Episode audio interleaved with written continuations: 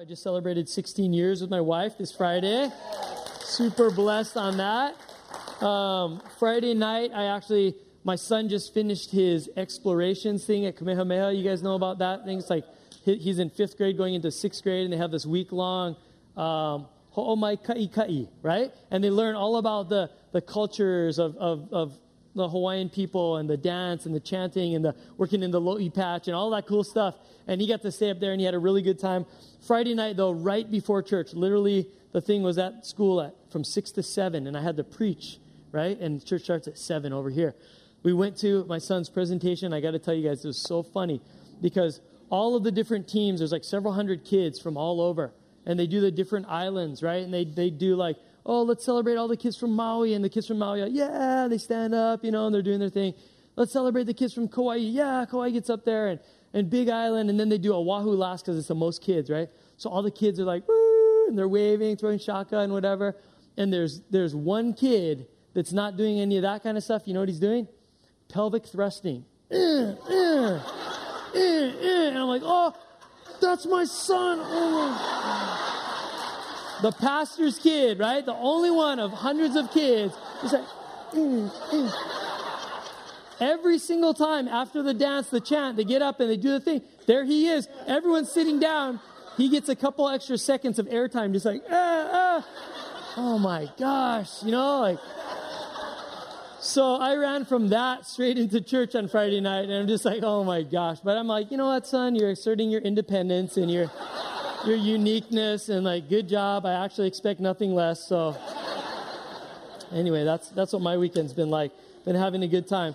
But today we are getting into 1 Corinthians, and we are in the very last chapter of the book of 1 Corinthians. You guys got to understand that in the Bible days, when Paul wrote this letter, there was no chapters, right? He just wrote an extremely long letter because the church he had started a couple years previous had gotten off track. They started in the things of God, and they were getting like distracted and bringing in like fighting and lawsuits against each other and comparing each other. Who's better? Who's this? Oh, there's a guy sinning in the church, but we're not going to deal with it. Let's sweep it under the carpet and all this stuff. And so Paul's hearing about this. He writes this super long letter to say, hey, get back on track. It's basically a letter of scolding and correction, although there's encouragement, there's love mixed in. But he's basically scolding these guys and going, what the heck? You started off with Jesus and the gospel message. Now where are you? False teachers have come in. You guys are all messed up and led astray. And so he brings back in this correction. And we're at the very end of this letter that he wrote. And the Bible writers like kind of chaptered it out so that like each chapter is on like different concepts. But really, it's just one super long letter that Paul dictated to someone else. Because they believe that Paul may have had a problem with his eyesight or something. But a lot of his letters, we know that he was dictating to someone else who was writing down for him, right? In the book of Romans at the end, there's a guy named Tertius who says, and I, Tertius, who am writing for Paul, now I send you my final greetings as well. So we know that Paul wrote letters by speaking to someone who would write it for him. So he wrote this super long letter, and he's been talking about all these different topics, getting everybody on point again. And in this last chapter, which is really just the ending maybe page or so of Paul's letter, he kind of goes like this. I've had all these big talks with you guys. I put you on track. I said all this stuff. But now here's my last few things that I want to just give you the final, and I title like this, Final Words of Wisdom. He's about to end the letter, and he goes, and then don't forget about these things, guys. He throws in a couple little things that are actually really important things, but he just kind of does a bunch of random stuff at the end. It would be like this, like, I went to Australia a couple weeks back. My wife and I went to Australia. We didn't take our kids with us, which is like a big deal, right? It's kind of like a thing that says like, we're not taking our kids to Australia, yay! But on the other hand, it's kind of like, oh, we're not taking our kids to Australia. Are they going to be okay, right? It's kind of a bittersweet. So we had to leave our kids with people we trust. And so my cousin Carissa and her husband Stephen, they volunteered, or I don't know, we forced them to or something, but they decided to take care of our kids for 2 weeks. And it was like instant parenthood because they're like in their early 20s. And suddenly they got to take care of a 14-year-old, an 11-year-old, and a 4-year-old for 2 weeks. And they're just like, ah! Literally, Stephen told me afterwards, Carl, I don't know how you make it to church every morning without like food on you, without this. And you actually show up on time and your clothes are neat and the kids are dressed in things that match. How does that happen? But we trusted them for 2 weeks. And in leaving your kids, you guys know that's a big deal, right? For 2 weeks in another country. And so 3 days or so before we left, Kanani calls Carissa and Stephen over to the house, and she goes into like full mom mode, right? For 3 hours, listing all of the things.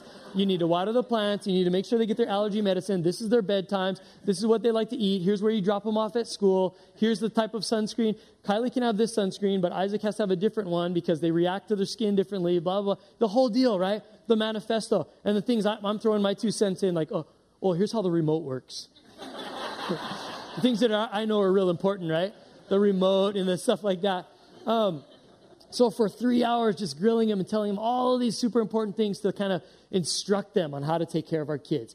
And, you know, we came back 2 weeks later. Our kids all had their limbs. They're all good. Like, they did a good job. We thanked them for that. But then on the way to the airport, because Stephen dropped us at the airport, it's kind of like, okay, you went over the whole 3 hour speech, but now on the way to the airport, let me give you the few last minute, and this is what the sermon is on, final words of wisdom. This is kind of what Paul is doing here in this final last chapter. It's not on one specific huge topic today we're talking about.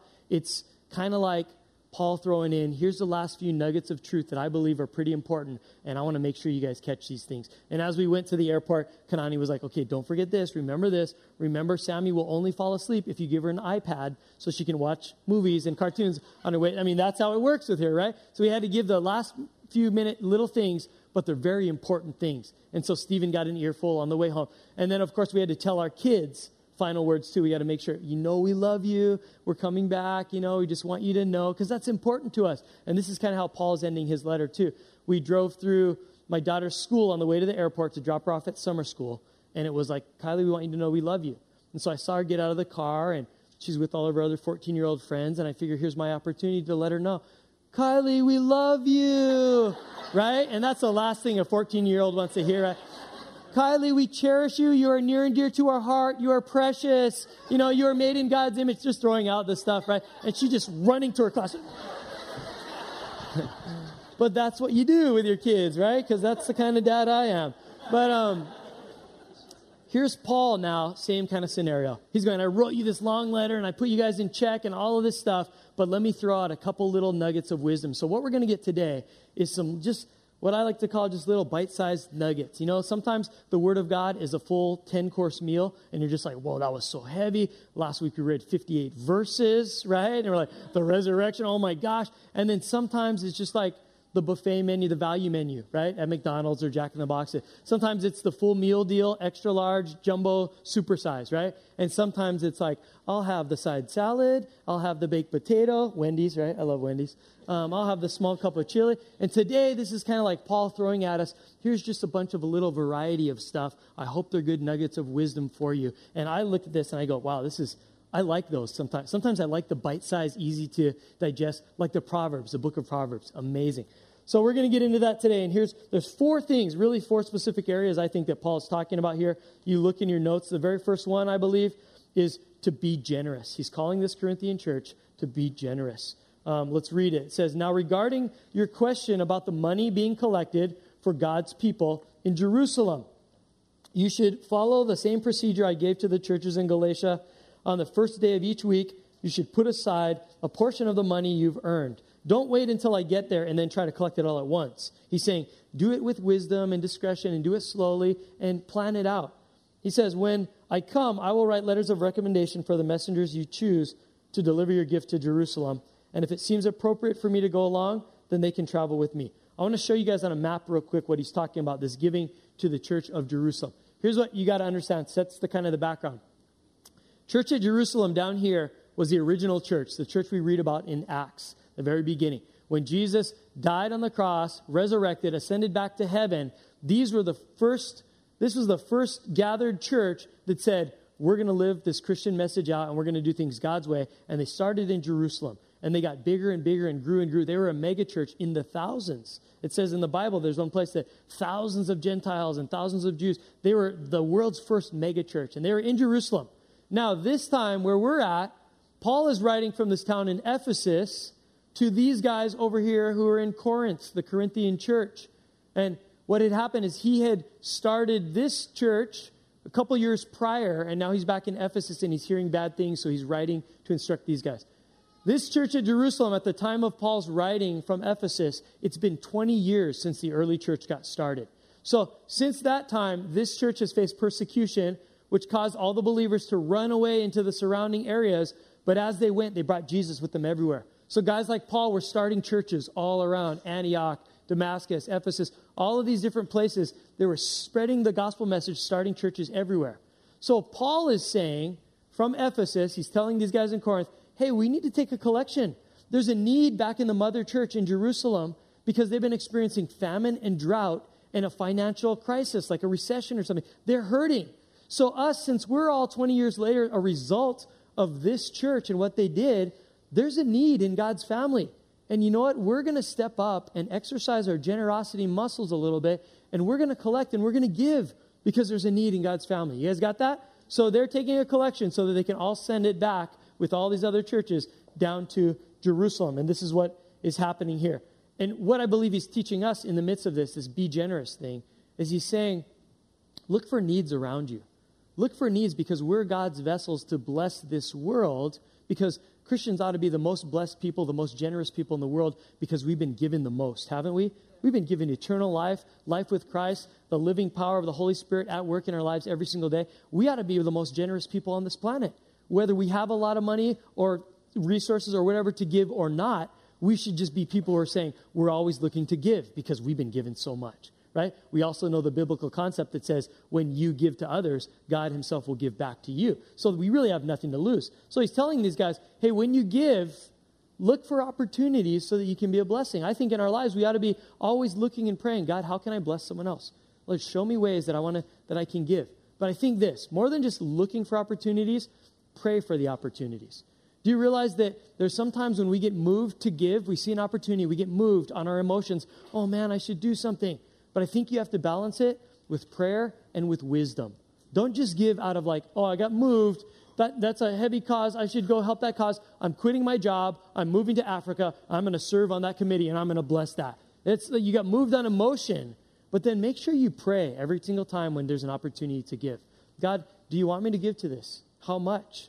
It's probably going to be a little bit more than you first thought because God likes to stretch the generosity muscles in us, right? To get us to practice it a little bit more. You guys know that you need to stretch your muscles or what happens, they get tight, right? Well, if we're not stretching our wallets and our generosity muscles, we start getting tight, don't we? We start getting a little tight and God's going, hey, I want you to give to that. Oh, no, I never give. So you know what? I'm tight.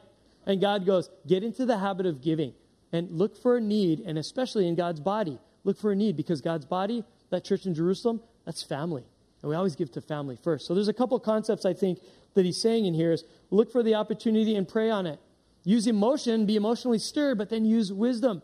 The Japan homestay thing, for instance, I think we ought to be writing some extra checks and giving some extra money to that as an offering. And I'm not telling you how much to give, but I'm saying think about it, realize there's a need to bless some kids, and then pray and go, God, how much do you want me to give? These kids lost everything. I got stuff. I can give something.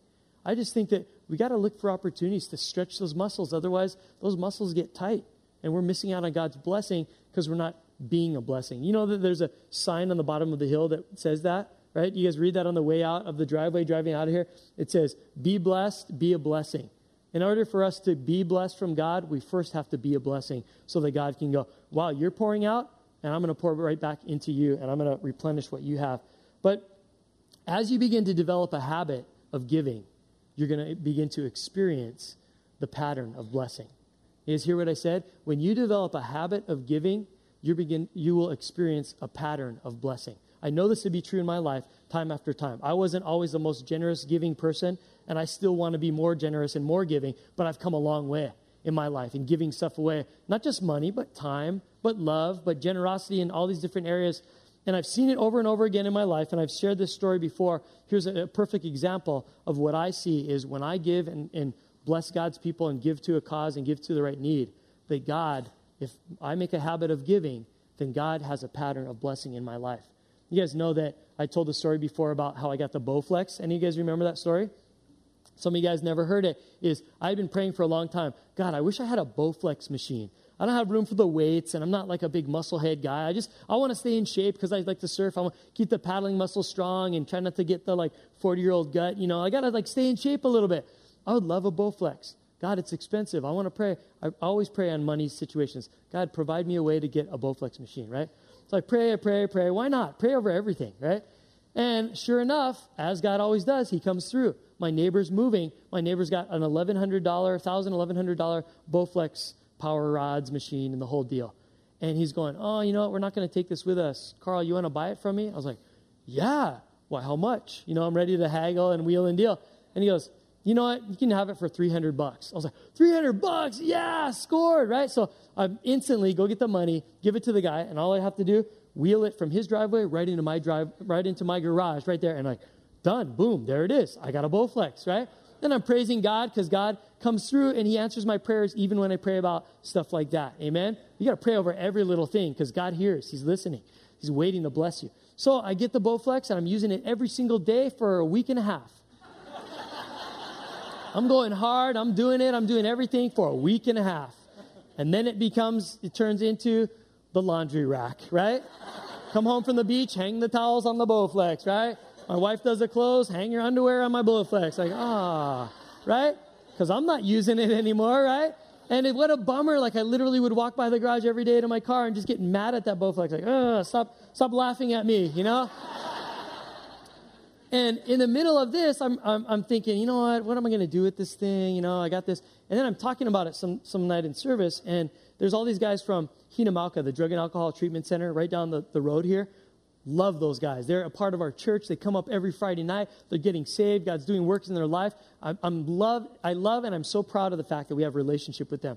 But they hear me in church talking about my Bowflex, and they go, oh, if you're just using it as laundry rack, we could use it. And they said, we're not allowed to have free weights at Hinamauka because, I don't know what, they could get nuts with each other, throw the weights at each other, I don't know what. But they said, but we could use that. And so I pray on it. I tell my wife, hey, I want to give it to Hinamauka. I want to bless them. She goes, oh, $300. I go, I know, but you know what? Let's be a blessing because God will bless us back. We know it's a proven thing. We know that we have the habit of giving. God will give us the experience of the blessing, right? And so we give it away. And I kid you not, within days after I got that, my friend says, and I think my friend's actually here today. I don't know. I thought I heard his laugh in here. He goes, hey, Carl, you know that jet ski I always let you use? Yeah? Why don't you just keep it at your house and basically just call it your own and use it whenever you like? And here's what I learned. Give away a Bowflex, gain a jet ski. Instantly, like that. It was like days later. The guy that gave me the jet ski, he didn't have any idea. He wasn't going, oh, I heard the sermon, so I want to bless you. He just did what God was telling him to be generous and to bless someone else. But here's what I see is that my God is a God that if I give to people generously, God gives right back to me. And then everybody gets blessed. More people get blessed. So I'm just saying that you might want to consider taking that offering for others out of your thing right now and say, here's a need. Those kids, we're bringing 10 kids in from Japan, and they've got nothing, and we got to pay for airfare and housing and all of that for a couple weeks. Here's an opportunity. And maybe it's not that opportunity, but maybe it's something else that God puts in your life. But Paul is saying, let's be generous and let's be wise in how we think about doing that. It says in Galatians 6:10, therefore, whenever we have opportunity, we should do good to everyone. But then he says this, especially to those in the family of faith. Do you know that God is saying that giving starts in the family, right? That our family are those that are closest to us, that are most important. I don't want my kids to grow up thinking, oh, dad cared more about his work and his job and the church than he did about us. And then my kids get a problem with loving and trusting God because God's work took their dad away from them. I've seen too many pastors' lives broken up that way. Pastors' spouses come and say, oh, he was married to the ministry. He wasn't married to me. God says when it comes to giving, focus first on family. Family's your first ministry. That's why it's called family, because you have that tighter relationship. So that's why they're going, church in Jerusalem, sowing seeds into God's kingdom, we better make sure we're giving to them first. We can give to everybody because it tells us to, but we better make sure that we're loving one another and that we're being family. Amen? We gotta, if we're a family, we better make sure that we're meeting the needs of those in this church and in our body that are living their lives for God, that are in a hard way. Let's bless them. The reason is, some people would say, oh, that's selfish. You should love everybody equally. Well, God tells us, do good to everyone, but especially to the family of faith. The reason is this, John 13:35. Your love for one another will prove to the world that you're my disciples. If you can love like family and love family first and foremost, then those outside of the family are going to want to get in the family. Does that make sense? So you prioritize I love my family first. That's the ministry God has called me to. My church, the needs in God's family and his purposes, I better make sure I'm taking care of that. That's going to cause the outsiders to go, wow, how's that? How do I get in there? How can I be part of that family like that? There's a reason that we do that. So Paul is saying, number one, nugget of wisdom, be generous. Number two, he says, I'm coming to visit you after I've been to Macedonia. From planning to travel through Macedonia, perhaps I will stay a while with you, possibly all winter. And then you can send me on my way to my next destination. This time, and this is cool, he goes, this time, I don't want to make just a short visit and then go right on. I want to come and stay a while if the Lord will let me. But in the meantime, I'll be staying here at Ephesus until the festival of Pentecost. There's a wide open door for great work here, although many may oppose me. Even in spite of people opposing me, there's a wide opportunity for me to meet the needs of people and introduce them to Jesus. Here's the map again, the second map, where Paul is talking about. He's saying, I'm over here in Ephesus. My plan is I want to travel up here through Macedonia, visit the churches I've started in Philippi, Thessalonica, Berea. I want to meet with those guys, and then I want to come down and hang out with you guys. And he goes, I don't want it to be a short trip. I want to hang out with you guys for a while. Because remember, I started the church here. I know you guys by name. I love you. I want to spend some time, maybe the whole winter. Let's hang out. Here's what Paul is, in saying all of this, he's saying to us is, I'm all about relationships. Paul is saying relationships are first priority in our lives. Be relational. He's going, I can't wait to come and visit you guys and stay a while, but I got to make sure I pass through Macedonia and love all the people there that I've started churches with. And then, you know what? I'm not going to be able to come right away because he said, meanwhile, there's a great door of opportunity for me here in Ephesus. And I love these people in Ephesus. And these people in Ephesus need Jesus just as much as you do. So here's Paul going, you know what? Anywhere I go, I want to be there because God is moving and it's about relationships. Amen? The Christian life is all about relationships because we know the only thing we can take to heaven with us is other people. The only thing that's eternal that matters is that we love on people and relationships. And this is Paul modeling this for us, that he really loved these people. He wasn't just, I'm going to walk by and come into your town and make sure your church is doing good. He's like, hey, I want to stay a while. I want to hang out. You guys are my friends. You guys are my church.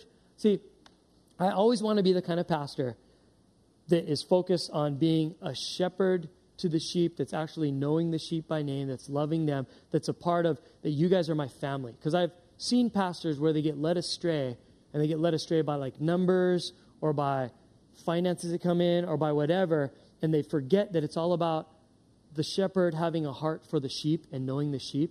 Because we as Christians, our good shepherd knows us and he knows us by name. Amen? And that for the sheep to trust the shepherd, there's got to be that relationship. And so there's no way I can know everybody's name here. And I try and I mess up, and you guys know. I try my best to get to know you guys. But one of the things I do to keep in touch with where the sheep are at and be relational, I read every single one of your prayer requests and praise reports that come in every week. And my wife and I, sometimes I'm laying in bed and I'm on my phone, and I, oh, here's the email. And I'm reading it and I start crying because I'm crying with you when I hear about how cancer has ravaged people's bodies in your life, or how divorce is threatening to rip your family apart, or how different circumstances, and you're crying out to God, and I'm crying out to God with you.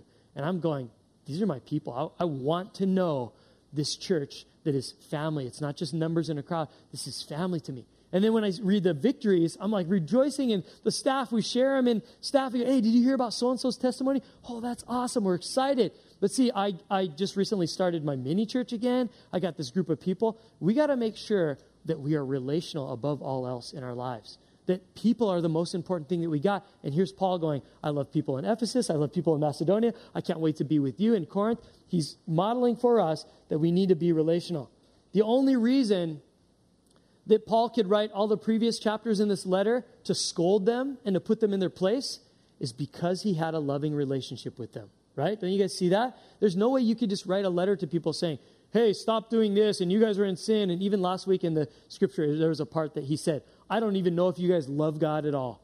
Well, that's harsh words. You know the reason that Paul was able to say that? It's because he had a relationship with these people. See, you have to earn the right to speak into people's lives. There's a lot of us that go, man, I got to go tell that guy to stop doing what he's doing. Oh, I really need to counsel this person. Unless you have that relationship, you don't have the right to go tell anybody anything about their business. Unless you have that loving relationship. For me, anybody tries to come and tell me and point out all the stuff in my life, hey, I'm just going to say like anybody else, who are you? You don't know me, right? But if my friends come to me, know my background, know my strengths, know my weaknesses, they come in and say, Carl, hey, here's this, and I want to talk to you about this, then I'm going to be all ears. Why? Because it's about relationship. We need to be relational with one another. We need to earn the right to speak into people's lives. And the way that we learn to love people is simply through practice. The way you get good at anything is by practice. That means you got to get a little bit uncomfortable to get in there. You guys realize that to have friends, you need to be a friend? You guys understand that? People come to our church sometimes and they say, oh, we promise to love you as is, and oh, we're going to be a friendly church and all that. I didn't feel any of it. I'm like, oh, wow, and I'm bummed. I'm like, oh, I'm so sorry. And didn't people greet you? Yeah, they did, but I don't have any real relationships. I'm like, wow. Did you go and introduce yourself to anyone? Did you say hi to anybody? No. Oh, okay, well, there's your problem, buddy. You know, it's like we got to put a little effort out to say hi to someone, to introduce, hey, I'm new here, to say something. It goes both ways. I'm not saying it's on either party. We got to do our job at welcoming people, but we got to understand also, like, if I want to get involved and have good friendships and relationships, I should probably get into a mini church, or I should probably go to the beach bash today and meet some people, or show up to worship night or to the couples conference. Because if you want the relationships, you got to be willing to make a relationship. You guys get that? And so it kind of goes on both ways that we need to get in there, practice it with other people. Here's what I know. We have a really cool mini church board that's out there on the back wall or whatever. It lists all the different mini churches. You guys seen that mini church board before? Right? Some of you guys use it. You take the cards, you give them to your friends or whatever. Here's what I know. If today's your very first day in church and you walk up to that mini church board, you're overwhelmed. And you don't really know enough about mini church. You don't know any of the people. You're not sure if you should just show up at their house at that location or call someone that you don't know. That's awkward, that's scary, and that's overwhelming. So here's what I think. I think it's our job, the people who have been sitting in these seats for a while, more than a few weeks, and this is kind of your home church. I think it's on us to reach out and to say, I know that mini church board confuses you and is overwhelming. So you know what? Here's my name. Here's my number. Can I get yours? Can I call you and invite you to my mini church? Amen. That's relational, right? Guys, we can't just go, oh, yeah, you're new. Oh, go check out the mini church board. But what other areas in our church are we not really being relational when we pretend to be relational? Like, who are you giving a ride to Kalama Beach Park today to help come in your car so that you can save on parking, because we're going to be parking all around all the streets, right? Who are you helping out? Who have you invited to lunch recently? Who have you invited to your mini church? We want to be, as Paul is saying, be relational. I love people wherever I go, and I'm all about bringing people into a relationship with Jesus. Do I think that way? Do you? This is what Paul is calling on us. He's telling us this, and this is, I think, a good word to write down. Love people, use things. Don't love things and use people. Yeah. Right? Be more concerned with people than Paul going around going, oh, started another church in Philippi, check, a notch on my belt. Oh, started another church in Galatia, check, right? Started another church in Corinth. Paul's going, I can't wait to be with you. I can't wait to be with you guys in Ephesus. I can't wait to be with the guys in Macedonia. I just love the people. And you know what? I started church. That's good. Because the church is all about people. And there's a house that I drive by almost every Saturday when I'm leaving my house to go to church, to go to the beach, to go wherever. And I see this one guy. He's out there all day Saturday. He washes, waxes, and details all of the cars in his household. It must be his family's, his wife's, his whatever. And all day long, he's spending waxing and detailing. He's got the cleanest cars, the most shiny cars in all of Kailua, the area I live. I'm like, wow, this guy. And a little part of me gets a little bit envious because I used to be like that guy.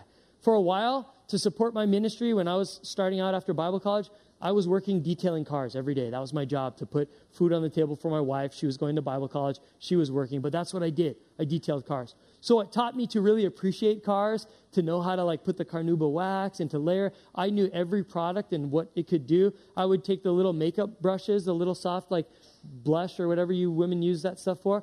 I would take those, and I'm cleaning the detailing, the radio, the dust in the vents on the AC. I was all about it. Spray the shiny stuff, the cherry scent. Ah, right? I would go to the carpet, and I had a special carpet brush that I would clean the carpets, and then I would stripe the carpets. Brush them up like this, then the next stripe down, the next stripe up. So you go in, and all the thing is like just extra detail, and I was all about that. So what it did in me was taught me, oh, take care of your cars. You can have awesome cars. I would wax them all the time. I would wash them. every week. I would detail them. I would vacuum them. Nobody allowed to eat food in my car. Yeah, everybody had to like take a shower before you come in my car. You had to be clean, right, to be in my car.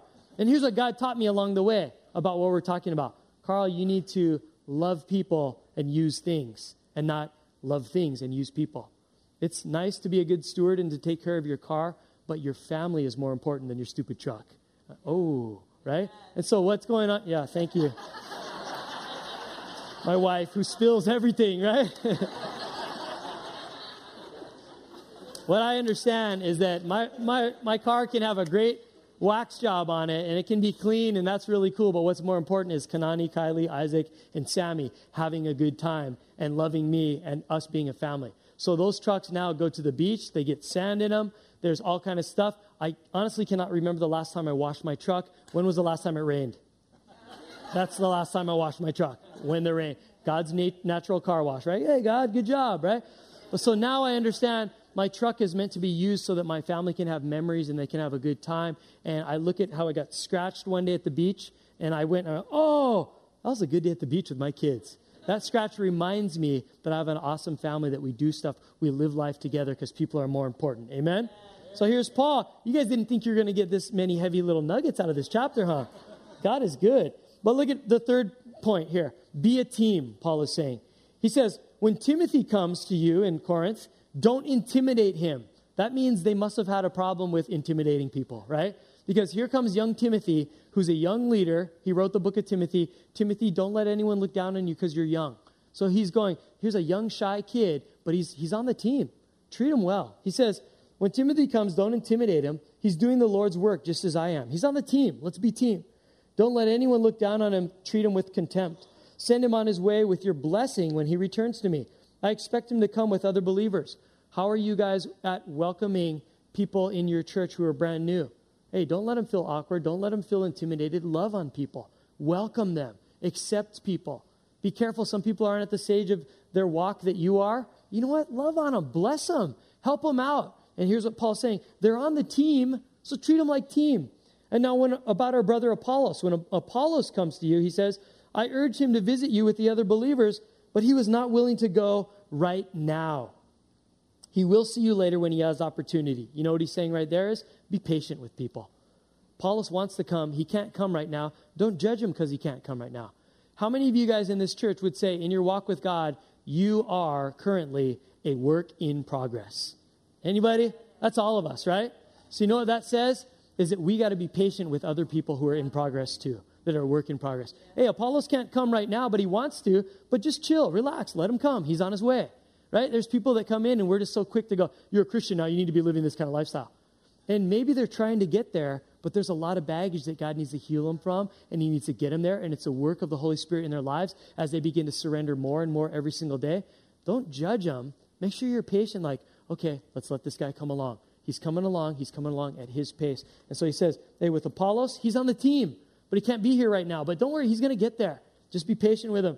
Then he goes on and he says this in verse 13.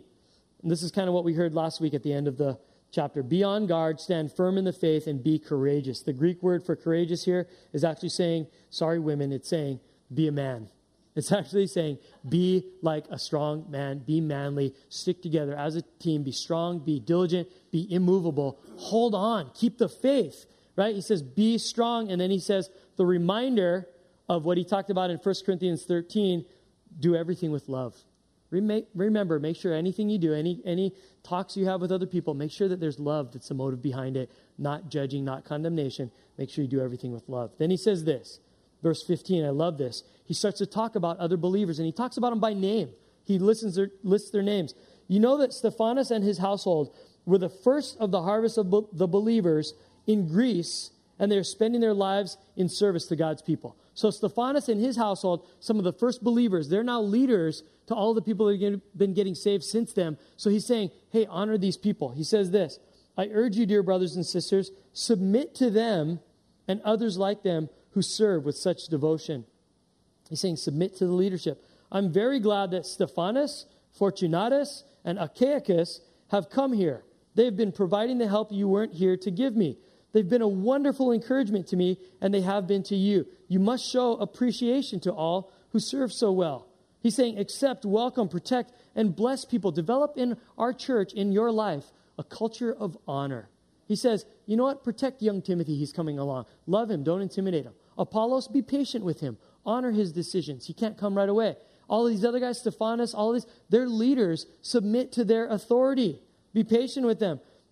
He's saying that whoever the spiritual leaders are in your life, whether it's pastors, whether it's mini church shepherds, whether it's spiritual mentors in the faith, he's saying, listen to them, accept what they're teaching you, take their advice, and obey.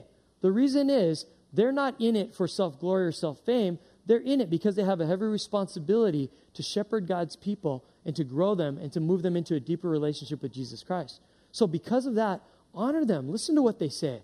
Don't argue with them. And this is what I paraphrase it to mean, don't be a difficult sheep, right? If you go to church and you're part of a flock, of someone's flock, and you've got a shepherd over you, don't be a difficult sheep to your shepherd. Right? Don't act up, because here's the reason why. The shepherd's job is a heavy responsibility. Acts 20, verse 28, it says this to shepherds, to leaders, to spiritual mentors. So guard yourselves and God's people. Feed and shepherd God's flock, his church, purchased with his own blood, over which the Holy Spirit has appointed you as elders. He's basically saying, these people know the gravity and the weight. I understand that if I call myself a pastor and I'm up here, I'm responsible for teaching truth and not getting mixed up and not leading astray you guys that are God's people that he paid for with his own blood. That's heavy. I got to answer on judgment day one day for, hey, what'd you do with my people, Carl? How well did you lead them? How well did you teach them? How much did you push them and give them new vision and push them out of their comfort zone to do big things for me? Or did you lead them astray? Did you say dumb stuff in my name? Because those are my kids. See, I understand, like, I got a calling in my life. So God is saying that we as sheep, if there's anyone in our life, I got guys in my life that I look up to, are my mentors and I consider my pastors, that I got to be a good sheep and I got to listen to them. Don't be a difficult sheep. If you're a difficult sheep and you don't like your shepherd, here's what I would tell you. Go to another flock. Go find a shepherd. And I don't say that in a challenging or mean way at all. I'm saying all of us need to have that rightful relationship where there's people in our lives that are over us, that are pulling us and instructing us and pushing us. And if you can't find that with the leaders you currently have, instead of just sitting there and complaining and being difficult, he's saying, honor Stephanus, honor Fortunatus. Take care and listen to Achaicus. These guys are put in your life for a reason. And if you can't handle it with them, then that's cool. Just go find another place where you can have people that you allow speak into your lives that you respect. Does that make sense, guys? Don't be a difficult sheep. He's saying, be cool to the shepherd. Encourage people, you know. This is what I like, too, the fact that he mentions these people by name. You know what Paul is doing here? He's doing something that we ought to do. Encourage other people even when they're not around. Write that down. Encourage others even when they're not around. Here's Paul over here name-dropping how much these guys have been an encouragement to him, how wonderful they've been in the ministry to them, how awesome the leaders that they serve so well. Paul's over here name-dropping. He's bragging on the team, B-team. He's bragging on other members of the team even when they're not there. You know that you can encourage people and bless them in their lives even when they're not currently there, right? You can talk about people that you know and you can love on them. Like George Fergie, I'm talking about you. And I can go and talk to Uncle George about him to other people and I can build him up. Hey, Uncle George, he loves Jesus. He's the one responsible for bringing his whole family to Christ. He keeps on. He keeps pushing on. He reads the word. He's in it. He's there to set the godly example. He sits in multiple services every weekend. This guy's an awesome guy. I get to brag about people. We need to be in the habit of bragging on the team even when they're not around. You know, the Bible says harsh against gossip. Well, you can do the very opposite of gossip by building people up behind their back. Right? Get caught doing something good instead of getting caught doing something bad. Brag on people behind their back. Talk about them. I get the opportunity to do that a lot of times in service because I read all your guys' testimonies, and then I get to brag to you guys about people in this church. That's awesome. You can change people's lives, brag about them, but be a team. And the final thing he says is to be sincere. He says, the churches here in the province of Asia send greetings in the Lord, as do Aquila and Priscilla and all the others who gather in their home for church meetings. They're all sending greetings. All the brothers and sisters here send greetings to you. He says, greet each other with Christian love. And it may say in your Bible translation, greet each other with a holy kiss or a holy embrace. And basically the culture of the day that Paul was developing with these people was when you see someone that you have a relationship with, that symbolizes unity, it symbolizes forgiveness, it symbolizes a loving relationship with them, is you greet them with a kiss on the cheek. You get it on the cheek, guys. Single guys are like, oh, I'll greet her. Yeah. Right? Greet them with a holy kiss, right? Not a lustful kiss. Greet people with a kiss, but here's what he's saying. Greet them with a holy embrace. Hug someone. Give someone a high five. Shake their hand. Throw shaka at the very least with your coffee afterward. Just give the, what's up? Right? Because some of us, that's about all we can do, right? It's a work in progress, right? I'll work my way up from the nod to maybe the handshake to maybe a hug, and the kiss, that's pushing it, right? But he's saying, if you love each other, show it. He's saying, greet one another with love. Act like you love each other. Be excited when you see people at this church, you know? When you know this is the family of God, then high five them, chest bump them, do whatever you need to do to show that you're stoked and you love and that we're family. He's saying, be real with each other. Be sincere. If we're family, act like it, man. And this is what he says in Romans to the same effect. In Romans 12:9, real clear. Don't just pretend to love others. Really love them. Right? We can pretend a lot. We can fake a lot of stuff. He's saying, don't do that. Just be real. Love people. He says, really love them. Hate what is wrong. Hold tight to what is good. Love each other with genuine affection and take delight in honoring each other. Never be lazy, but work hard and serve the Lord enthusiastically. Rejoice in our confident hope. Be patient in trouble and keep on praying. When God's people are in need, be ready to help them. Remember we said, be generous. Get the offering envelopes out there and give to the right cause, or give your time, or give your energy, or give a ride, or treat to a meal. But be ready to bless people when they're in need. Always be eager to practice hospitality. Bless those who even persecute you. Even bless those that are giving you a hard time. The least you can do is pray for them. You may not have to be their best friend. Someone's giving you a hard time. Just, God, I pray that you would do something good in their life so they're not grouchy anymore, right? Don't curse them. Pray that God would bless them. Be happy with those who are happy. Weep with those who weep. Live in harmony with each other. Don't be too proud to enjoy the company of ordinary people. And don't think you know it all. One of my favorite verses in Scripture. Don't think you know it all. Never pay back evil with more evil. Do things in such a way that everyone can see that you're honorable. Do all that you can to live in peace with everyone. And then he goes back to the ending part, the last few verses of 1 Corinthians 16. In verse 21, he says, here's my greeting in my own handwriting, Paul. Remember, he usually dictates his letters to other people, but now he goes, you know what, I'm going to pull this one off on my own because I want you to see that I'm sincere. This is really me caring about you, giving you these instructions from the bottom of my heart. This is really me. This is Paul. Think of our relationship. I've been your spiritual father. I've started your church here. I'm writing this to you. Please understand this is coming straight from my heart because I love you guys. And then in verse 22, he says, if anyone does not love the Lord, he's speaking to all the people he's talking about, the false teachers in the church that were pretending to be Christians but were leading the church astray. He goes, you know, for those guys, those false teachers, if they don't really love the Lord, that person is cursed. He goes, yeah, it's a bummer, but you know what? They're going to get theirs. But in the very next breath, what does he say right here? Our Lord come. This is a really cool little phrase I think that we need to learn. And it's the word, Paul, Maranatha. Okay? Write that word down, Maranatha. It's an Aramaic word transliterated into English that literally means Lord come. What Paul is saying here is he goes, yeah, there's false teachers that people don't really love God and they're pretending to. They're cursed. They're going to get theirs. And that's a bummer that we have to deal with them. And so in response to that, he says, Maranatha, our Lord come. Whenever something starts to go wrong in your life, I want you to think of this word, Maranatha. Some of you guys got to replace the four-letter words that you usually say when bad things happen in your life and use this new word you learned today, Maranatha. Because what it means is I'm walking down the road, I stub my toe. Oh, Maranatha. God, come right now because I'm mad. I just stubbed my toe, right? Or you hear gossip at work about you. What? Why are you out of... Maranatha, God, Lord, come right now. Calm me down. I need you. Isn't that a good word, Maranatha? To learn to throw out, to say, God, in the midst of whatever I'm going through right now, Lord, come. I believe you're coming back again, and I need you now. Basically, that's what it's saying. Maranatha, God, right? Instead of those other words, erase those from the vocabulary, replace it with this, Lord, come, Maranatha. Then he says, may the grace of the Lord Jesus be with you.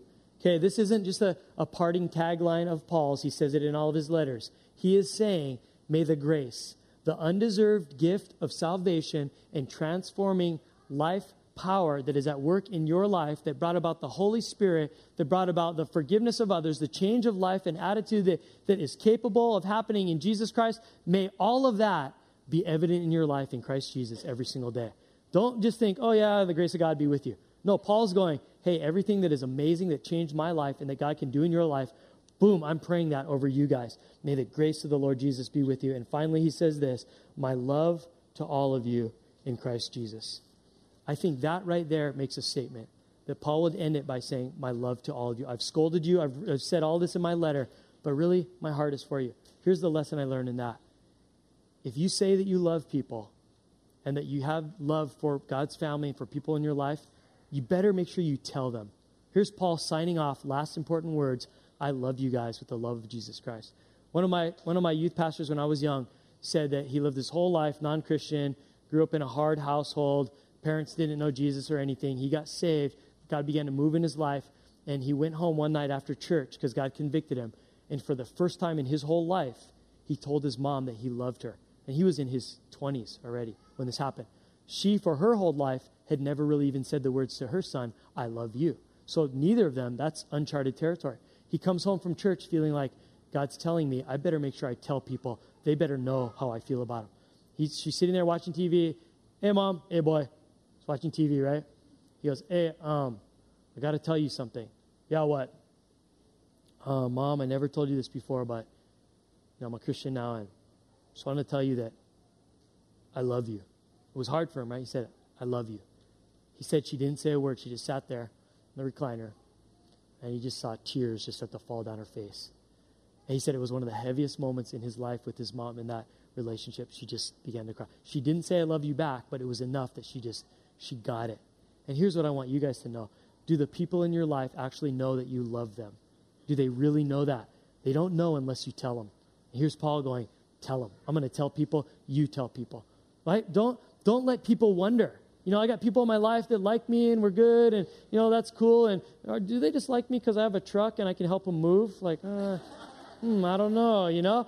You got to tell people, hey, you know what, Carl? I love you for more than your truck, right? You know, you just got to let people know, because don't leave people out there wondering. If you love them, let them know. Life is too short to die and have people wonder, right? Yesterday, I was at Waimea Bay. We were jumping off the rock with our kids. We were at the beach, and we saw Evan there. Evan, where are you? I thought I saw you here today. There he is, right there. I saw Evan at the beach, and I was all stoked, and we had a good day, but someone had jumped off the rock, and we don't know what happened, if they jumped in the shallows, they hit their head or whatever, but basically a lifeless body just floated up. And so they grabbed him and they carried him, and all I saw was 20 people carrying this kid, this body, and laying him on the beach. And he wasn't dead, but he was unconscious, and we're sitting there, and our family's just like praying, Lord, in Jesus' name. And I look at my family, they're all sitting there with the babies and everything, they're just like, God, in Jesus' name, protect them. You know, you can see the Christians right away, like, rise up, right? And we're just praying, God, let him be okay. Lord, heal anything that's broken right now in Jesus' name. Just bless him and heal him and let them get to work, whatever. In Jesus' name, complete and total healing. We're just praying. And everyone's running over there and all this stuff. And my wife's going, I wonder who he came with. It didn't look like we saw like family or friends that like rose up. There's a lot of people around, but we couldn't tell. And I'm sitting there thinking, I seen this guy that's knocked out, and I see his leg move a little bit. So I'm going, okay, that's good. But they're putting his neck in traction, and they're putting some kind of a splint on his leg. I don't know if he broke his leg. I don't know what happened. But we were praying. We've been praying all last night and this morning that kid that we saw, he'd be okay. But in the midst of it, you just realize, wow, where was his friends or family? Number one, he came alone. But then you don't want to be the person that like dies alone. Or you don't want to be the person that never got the chance to say, I love you to the people that need to hear it the most. Every time I leave my kids for whatever, just school or whatever, hey, I love you. Got to say it. We got to get into the habit of saying it, texting it, emailing it, whatever you need to do on Facebook. Tell your friends and the people in your life that are in your family that you love them. They need to hear it. We all need to hear that. Amen? And that's Paul signing off the end of that letter. And I just think it was wasn't that a good bunch of little just nuggets and little words of wisdom? Let's bow our heads in prayer this morning. Lord, we love you. We thank you for your word. We thank you that sometimes, Lord, it's a 9-course meal, and sometimes it's just a little buffet of a bunch of little snacks. Either way, God, it's life-changing power that you have available to us in your word. Lord, we thank you for your word. We thank you for guys like Paul that made it a priority to go tell people about Jesus because they love people and they love Jesus. And Lord, we want to be people like that too. We want to be generous. We want to be relational. We want to be sincere. Lord, we want to be team. All of these things, I pray that we would practice what we've heard here today. Lord, even today in the courtyard, that we would make sure we tell the people that we love, that we do love them. And Lord, that we would reach out and we'd have an eye for those people that may be new to the church or something. Lord, it takes us a little effort getting uncomfortable so that we can be relational and we can bring people into the family. Lord, we want people to know you and we want to be in people's lives and have them in our lives. Lord, I pray that you would get us out there and be a little bit more proactive on that. Lord, bless us today as we go to the beach and we get to witness life-changing power, Lord, as people are getting baptized in your name. Lord, I pray that the church family would have a fun day barbecuing and hanging out and bounce houses and waves and beach and sun and just awesome fellowship with the family of God, Lord, that we would be connecting to you and connecting to one another as we're at the beach today. Lord, I pray over Collision. Lord, that the songs that we sing this Wednesday night would be a sweet-smelling aroma to you. Lord, that this house would be filled with your praises. Lord, that you would bring in the masses, that we would celebrate together the goodness of God in our lives. And if there's anybody here today that you want to pray an extra special prayer, and that's a prayer that I want to offer right now, is I'd like to say a prayer with you as every eye is closed and head is bowed, a prayer that would allow you to make Jesus the Lord of your life and say yes to him in a real and important way for the very first time. Basically, it would say, God, I want to be a Christian. I want to follow Jesus Christ. I want to, from here on out, be in relationship with you. And as I do, you will begin to move and work in my life. And if there's anybody that wants to say that prayer, I'm going to say that prayer, and I'm going to lead you in that prayer in a minute. And what I'm asking is that I pray the words out loud. You pray them in your heart. God judges us off our heart, but he expects us afterwards to then go and confess with our mouth so that you would tell someone about it later. But for right now, as you pray this prayer, I think it's something special between you and God. So I'm going to pray the words out loud, and you make it the prayer of your heart to God, and he will hear you. And as you begin to walk out the words of this prayer in your life every day, and you will have this relationship with God that is amazing and life-transforming. And if you want to pray this prayer with me, I'm going to offer that to you. I'm going to pray in a minute here. But first, I'm going to count to three. And when I count to three, I'm just going to ask that if you want to agree with me in this prayer, that on three, you would raise your hand and let me know, Pastor Carl, I'm in. I want to be a Christian from this day forward. So if that's you, on the count of three, I'm going to ask you to raise your hand, and then we're going to pray this together. So if you would, 1, 2, 3. Just raise your hand right now. If there's anybody in this room that you're saying, I want to be a Christian right now. Anybody at all? I see one hand over here. Hold it up high because I want to see it. If there's anybody else, I'm looking around. Lord, thank you for that. If it's only one today, God, then our work here is done. I see another one. Praise God, Lord. Thank you for two people making the best decision of their life today. Thank you, Lord. Thank you, Lord. Okay, for those two people that lifted their hands this morning, I want you just to go ahead and pray these words in your heart to God. God, I recognize that you are real and that you're calling me, and you've been calling me for a while. You've got plans for my life that go beyond anything I could ever dream or hope or think about. And Father God, right now, I'm telling you yes to all that you have for me. I'm committing my life to you, Lord. From this moment on, I will live according to your will, to your purposes. I will follow you, Lord, by reading your word and by praying and talking to you and by being in fellowship and by receiving baptism, Lord. Maybe today I could even get baptized at the beach. Lord, by receiving the power and the fullness of your Holy Spirit in my life. Lord, all of the things that you say are necessary for me to have the best life possible, from this moment on, Lord, I'm in. I want it, and I'm going to follow you. Thank you for being my God. I believe that you sent your son Jesus to die on the cross for my sins, and that you paid the price when you died for those sins, and then you overcame death and sin and shame and guilt by resurrecting on the third day, proving that you have the power to do all that you say you are in my life. So, Lord, I thank you. I embrace that. I believe it and I receive it. And now I go and I live it out. Thank you for being my God this morning. As I found eternal life in you this morning, Lord, I will live for you. Thank you. And in Jesus' mighty name, we all said amen. And we praise God for two more in the family of God. Amen.